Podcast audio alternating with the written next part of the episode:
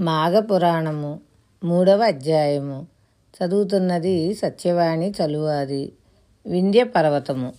దిలీపుని మాటలకు వశిష్ఠుడు ఈ విధంగా చెప్పసాగాను. భూపాల నేను తెలుపబోవు విషయము చాలా పురాతనమైనది. ఒకానొక సమయమున వింధ్య హిమాలయ పర్వతాల మధ్య ఉన్న ప్రాంతంలో కాటకం కలిగెను. ఆ కరువు అన్ని వర్ణముల వారిని పీడించింది. ప్రజలకు తిండి లేదు త్రాగటానికి నీరు లేదు. అంటువ్యాధులు ప్రబలి జనులు పశువులు చాలా నష్టపడ్డాయి. అందువలన యజ్ఞయాగాది కార్యాలు కానీ దేవతార్చనలు కానీ చేయలేకపోయారు.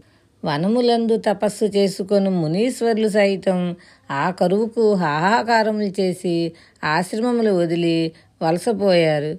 అప్పుడు భృగుమహర్షి ఆ కరువు ప్రాంతంలోనే నివసిస్తున్నారు. రేవా నది తీరముందున్న ఫలవృక్షములు పంట భూములు నీరు లేక బీడు పడిపోయాయి. త్రాగడానికి నీరు కూడా లభించడం లేదు.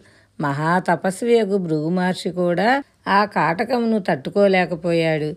ఎన్నో సంవత్సరాల నుండి ఆ ప్రాంతమందుండుట వలన అక్కడ నుండి కదలటానికి ఇష్టం లేకపోయినప్పటికీ విధి లేక హిమాలయ పర్వతాలకు వలసపోయాడు. హిమాలయ పర్వతాలకు పడమటి దిక్కున ఒక కొండ చర్య ఉన్నది. ఆ కొండ చర్య అక్కడ ఉన్న కైలాస పర్వతమునకు చాలా దగ్గరగా ఉన్నది. అది తెల్లగా కూడా ఉంది. ఆ కొండ చర్య ఎందు ఇంద్రనీలములు ఉండటం వలన దగదగా మెరుస్తున్నది. మహర్షులు సిద్ధులు జ్ఞానులు ఆ కొండ వద్దకు వచ్చి శ్రీమన్నారాయణుణ్ణి భక్తిభావంతో ప్రార్థించారు. అంతేకాక ఆ పర్వతం వద్దకు యక్షులు గంధర్వులు వచ్చి విహరిస్తూ ఉంటారు అని వశిష్ఠులు వారు దిలీపునకు వివరించారు. అంతటా దిలీపుడు వశిష్ఠునితో ఇట్లా అన్నాడు. ఓ మహానుభావ ఆ పర్వతం గురించి చెప్పిన మాటలు నాకు ఆశ్చర్యం కలిగిస్తున్నాయి. ఇంకా ఏమన్నా విశేషాలుంటే తెలుపగోరుతున్నాను అని ప్రార్థించాడు. మరలా వశిష్ఠుల వారు ఇలా చెప్పారు. రాజా నీ అభీష్టం ప్రకారమే వివరిస్తాను. సావధానుడివై ఆలకింపుము. ఆ పర్వతరాజము కడువింత అయినది? దానిపైన వింత చెట్లు ఉన్నాయి. పురాతన వన్యమృగములు ఉంటాయి. అనేక రకముల పక్షులతో ఉన్న ఆ పర్వతం ముప్పది యోజనములు పొడవు కలిగి పది యోజనములు ఎత్తుగలది అయి అలవారుచున్నది.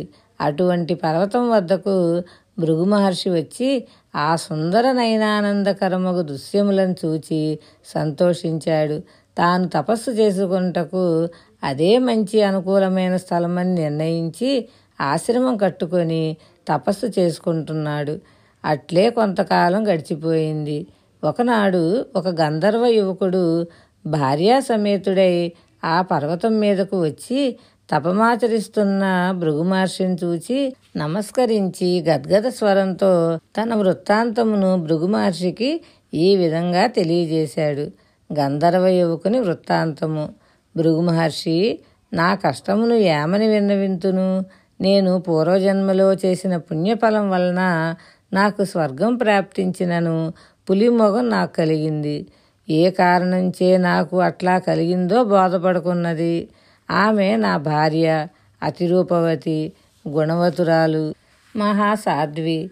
ఈ నా వికృతి రూపం వలన ఎందుకు పనికిరాని వాడనయ్యాను?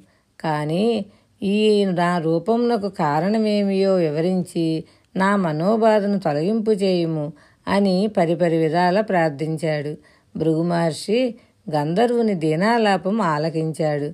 అతని వృత్తాంతం వినగానే ముని హృదయం కలచివేసినట్లయింది.